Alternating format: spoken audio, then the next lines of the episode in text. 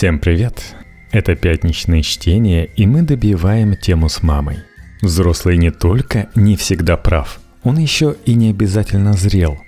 И когда такой человек становится матерью или отцом, его эмоциональная незрелость формирует и стиль его родительства, и проблемы, с которыми столкнутся его дети – Гештальт-терапевт и ведущая телеграм-канала «Ментальный пирог» Ирина Парфенова объясняет, почему важно понимать эмоциональный статус своей матери. Мать – это человек, с которым мы формируем свою первую привязанность. С ней мы проходим период вынашивания и появления на свет – ее состояние во время беременности, сложность родов, ее характер и стиль взаимодействия с ребенком – все это закладывается в историю человека и играет важную роль в его последующей жизни.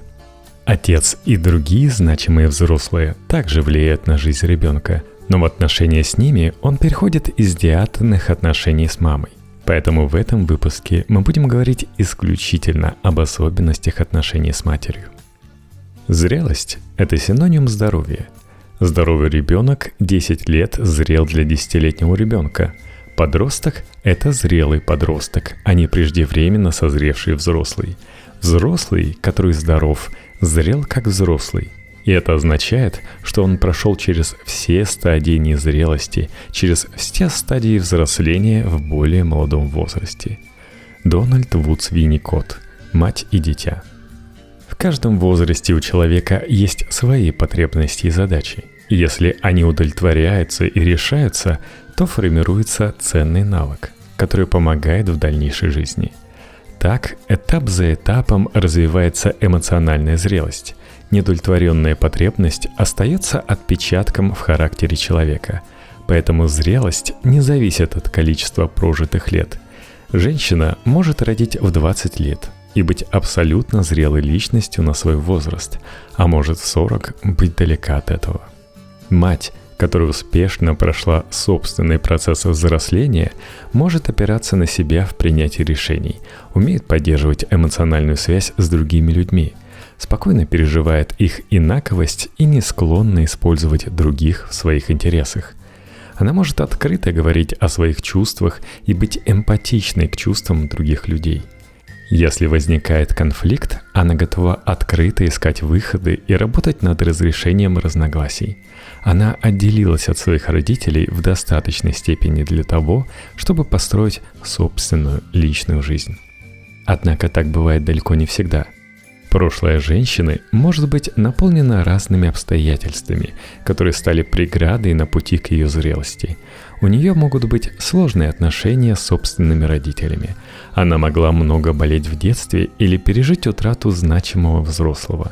Все ситуации, где ей не хватало ресурсов, чтобы справиться, будут продолжать влиять как на ее собственное состояние, так и на ее отношения с ребенком – Мать, задачи взросления которой не были пройдены, которая получила эмоциональную травму на пути становления, будет испытывать трудности. Например, ей сложно выражать свои эмоции, либо слишком замкнута, либо склонна к аффектам. Она не склонна к эмпатии. Ей трудно устанавливать дистанцию, либо сильно сближается, нарушая границы другого, либо держит на расстоянии не принимает инаковость другого. Если человек не вписывается в ее представление о том, каким нужно быть и как себя вести, она его либо отвергает, либо пытается переделать. Склонна использовать ребенка для удовлетворения своих потребностей, просит эмоциональной поддержки после ссоры с супругом, рассказывает ребенку как другу о своих взрослых и порой интимных переживаниях непоследовательно в действиях, неустойчиво в своем мнении. Выбирает сиюминутное удовольствие в ущерб будущему. Может потратить деньги на красивую одежду, не оставив на оплату квартиры. Выбрать поддаться возбуждению с привлекательным человеком в ущерб семье. Эгоцентрично. Конкурирует с ребенком за внимание или другие блага, может быть жадный или ревнивый. Имеет трудности с доверием, до наивности доверчиво или наоборот – подозрительно и настороженно. Кстати, эмоционально незрелых родителей еще и подразделяют на типы. Например, Линдси К. Гибсон, эксперт в области трудных детско-родительских отношений, написавшая книгу «Взрослые дети эмоционально незрелых родителей», выделяет четыре основных типа незрелых. Первый – эмоциональные родители – находятся во власти своих чувств, демонстрируя то чрезмерную вовлеченность, то ее резкое снижение. Они пугающе нестабильны и непредсказуемы. Такие люди одержимы тревогой и рассчитывают на то, что другие помогут им почувствовать почву под ногами. Они воспринимают мелкие неприятности как конец света и уверены, что окружающие могут их либо спасти, либо покинуть. Том, 35 лет. Я думаю, моя неуверенность в себе идет из детства. Мать могла критиковать меня, говорить, что я сплошное разочарование и лучше бы меня не было а на следующий день рассказывать, как она гордится мной и любит меня.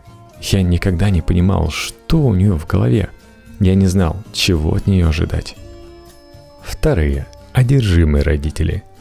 Они компульсивно целеустремлены и всегда заняты, пытаясь довести до совершенства все, что их окружает, включая других людей – Хотя они редко прерывают свою бурную деятельность на время, достаточное для того, чтобы почувствовать настоящую эмпатию к своим детям. Они пытаются контролировать их жизнь и постоянно вмешиваются в нее. Мария, 27 лет. Моя мама сильная и независимая женщина. Она красива и успешна, и того же всегда ждала от меня – с детства я должна была хорошо учиться, достойно себя вести, показывать высокие результаты на Олимпиадах и похудеть. Рядом с ней я часто чувствовала себя неполноценной. Что бы я ни делала, я не смогу стать такой, как она. Я хорошо справляюсь с учебой, даже университет окончила с красным дипломом. А вот вопросы похудения для меня до сих пор остаются больным местом. Третье. Пассивные родители – не хотят ни во что вмешиваться и стараются не иметь дела с тем, что их расстраивает. На первый взгляд, они кажутся более безобидными, чем родители других типов, но их поведение имеет свои негативные последствия. Они часто оказываются в тени доминантного партнера и иногда даже закрывают глаза на жестокое обращение с детьми и халатное отношение к ним – Пассивные родители приспосабливаются к жизни, стараясь не замечать серьезности проблем и игнорируя их. Кэти Хановер, страж и хранитель моей матери, из книги «О чем мы молчим с моей матерью». Я десятилетиями боролась с тем, как отец вел себя сначала по отношению ко мне, а позже и по отношению к нам обеим – с его вспышками гнева, непостоянством, нарциссизмом, неугасающей потребностью все контролировать и подавлять окружающих. Но также я пыталась достучаться и до мамы, чтобы побыть с ней наедине и поговорить так, чтобы он не помешал. Я хотела не просто понять ее и разобраться в ее с ним отношениях. Мне, признаюсь, хотелось заполучить хотя бы часть ее в свое распоряжение, ведь как-никак она была моей мамой. Четвертое. Отвергающие родители. Ведут себя так, что вы невольно задумываетесь, зачем вообще нужна семья. Они пытаются избежать эмоциональной близости и общения с детьми. Их терпимость к потребностям других практически равна нулю. А все взаимодействия с ними сводятся к командам, скандалам или избеганию семейной жизни – Некоторые более спокойные представители этого типа могут принимать участие в стандартных семейных занятиях, но от них также сложно добиться настоящей близости или вовлеченности. По большей части они хотят, чтобы их оставили в покое и дали заниматься, чем им хочется. Дмитрий, 29 лет. Материнская любовь мне была жизненно необходима. Чем больше мать меня отвергала, тем более одержимым я становился. Я старался обратить на себя внимание любой ценой. Я был трудным ребенком, только так мне удавалось почувствовать ее небезразличие, хотя бы через ее гнев и через наказание. Как вы понимаете, задача ребенка – выжить любой ценой. А для этого ему нужен взрослый, который будет заботиться о нем, кормить, защищать. Ребенок не может выбрать родителя – даже от холодного, непредсказуемого или несправедливого невозможно уйти. Поэтому детям приходится подстраиваться под отношения, которые уже есть, добиваться подтверждения связи, любой ценой сохранять любовь. Задача же матери – помочь адаптироваться ребенку после рождения. Чтобы слышать потребности ребенка, ей важно быть чуткой и внимательной к нему. Природа позаботилась как о матери, так и о ребенке. Важную роль в формировании связи между ними играют гормоны пролактин и окситоцин, которые запускают в мозге матери программу репродуктивного поведения. Пролактин обеспечивает выработку молока – этот процесс стимулирует младенец, когда начинает сосать грудь. Окситоцин отвечает за эмоциональную привязанность. Он же при естественном скармливании обеспечивает отток молока из груди. В это же время у ребенка формируются привязывающие формы поведения, жесты и сигналы, которые обеспечивают и поддерживают близость с матерью. Плач сообщает родителю, что малышу нужна помощь, а улыбка, лепетание, цепляние, хотя в первой неделе и не адресуется кому-то конкретно, однако стимулирует выброс окситоцина у матери. Физическая связь рождает эмоциональную. Когда ребенок начинает кричать от голода и тянуться к матери, она берет его на руки и дает грудь. Так крепнет двусторонняя связь между ними – Регулярная и своевременная забота о потребностях ребенка обеспечивает привязанность, которое необходимо малышу для развития. Потребности меняются по мере того, как малыш растет. Когда родитель внимателен и отзывчив, это формирует зрелость ребенка. И тогда в будущем мы видим человека с хорошо развитой эмпатией, без сложностей с доверием и близкими отношениями, уверенного в себе, понимающего, кто он, чувствующего свои потребности и умеющего их удовлетворять. Существует три типа нарушения отзывчивости. Слишком быстрая отзывчивость. Если мать слишком эмпатична, она может считывать потребности малыша еще до того, как тот сам их почувствует. Так случается, когда у женщины высокий уровень тревожности. Она боится потерять малыша или избегает собственного одиночества. Тогда ребенок не может научиться ощущать свои желания и делать что-то, чтобы их удовлетворить. Во взрослом возрасте ему будет сложно понимать, чего он хочет, опираться на себя, брать на себя ответственность, формулировать и отстаивать свое мнение. В глубине души он как будто будет ждать, что его поймут без слов, и из-за этого часто чувствовать обиду и разочарование. Отложенная отзывчивость. Мать реагирует слишком поздно, либо не реагирует вообще – Женщина может страдать депрессией, переживать потерю, быть в состоянии выгорания или работать слишком много, чтобы прокормить семью. В таких случаях ребенку приходится стараться из всех сил, чтобы его заметили. Во взрослом возрасте это может привести к сомнениям, что человек достоин любви или в убеждении, что любовь нужно заслужить. Возникает привычка к изоляции и безучастности, Хотя многие не помнят свои детские травмы, они проявляются в истории их дальнейших отношений. Но и непредсказуемая отзывчивость. Регулировать свои эмоции труднее тем матерям, которые подверглись жестокому обращению.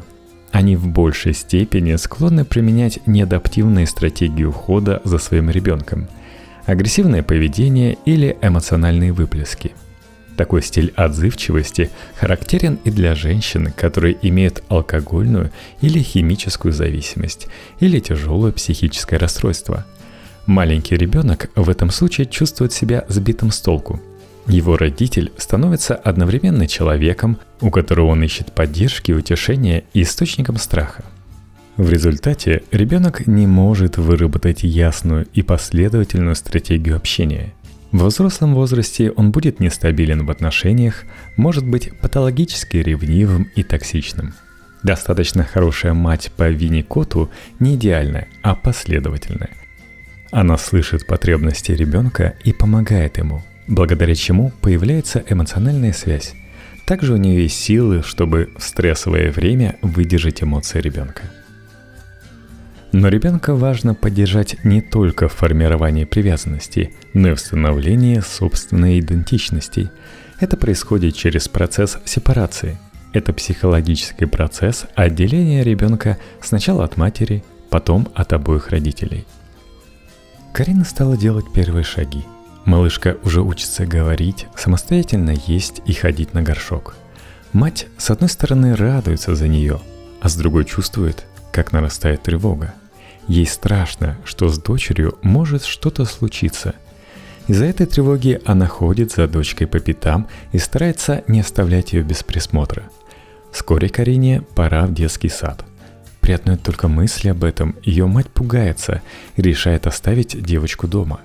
Женщина все равно не работает, и у нее полно времени, чтобы посвятить его любимой дочери. Так они живут до самой школы. Им хорошо вместе. Когда девочка идет в школу, у матери начинается проблема со здоровьем. Карина очень беспокоится за нее, активно помогает ей по дому – чтобы не тревожить больную маму, девочка сама ходит за продуктами, делает уроки без посторонней помощи и даже отказывается от художественного кружка, который ей так нравится. В этом примере матери трудно переживать увеличение дистанции с Кариной. Тревога и слабое понимание своих желаний может не давать ей увидеть потребности дочери, и она превращается в инструмент для прикрытия собственной незрелости – в дальнейшем, если ребенок не компенсирует свои потребности в других отношениях, ему также будет сложно понимать свои желания и выдерживать границы. Четыре основные причины трудностей в сепарации. Первое. Неспособность даже представить себе отделение. Женщине может быть трудно допустить мысль о том, что ребенок может чувствовать и думать по-другому. Яркий пример описан в знаменитом анекдоте. Крик с балкона – «Аркаша, домой!» Мальчик поднимает глаза. «Я что, замерз?» «Нет, ты хочешь кушать!» Вторая. Тревожность и страх потери.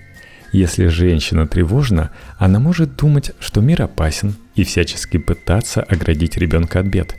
Например, не отпускает во двор гулять со сверстниками или провожает в школу до самых старших классов – Страх дистанции в отношениях с ребенком часто связан и с опытом, который женщина получила уже во взрослом возрасте, столкнувшись с кризисом или с потерей.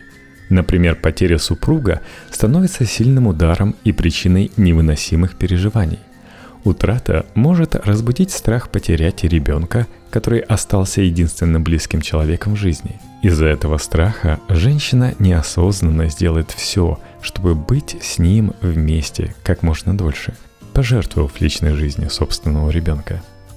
Третье. Невыносимое одиночество и собственная нереализованность. Когда у женщины нет постоянной важной деятельности, которой бы она могла заниматься, дети могут стать смыслом ее жизни. С ним она чувствует себя важной, востребованной, значимой. От этого возникает страх, что если ребенок будет жить своей жизнью, то она будет никому не нужна. Четвертое. Желание не повторить ошибки собственных родителей. Чтобы ребенок не столкнулся с тем, что женщине пришлось перенести в детстве, она выбирает противоположный привычному паттерн поведения. То есть, если ее родители долго отсутствовали, оставляли ее одну, что причинило ей немало страданий, то женщина с осознанной или неосознанной мотивацией «я точно не буду как мои родители» выбирает быть рядом как можно дольше. Матери бывают разные. Некоторым удается поселить в своих детях надежность и уверенность, а некоторым – страх и чувство собственной неполноценности. Понимание особенностей отношений со своей матерью помогает лучше понимать себя и причины своих трудностей во взрослой жизни, а значит дает ориентир в работе над собой. Удачи вам! Работать над собой все-таки нужно –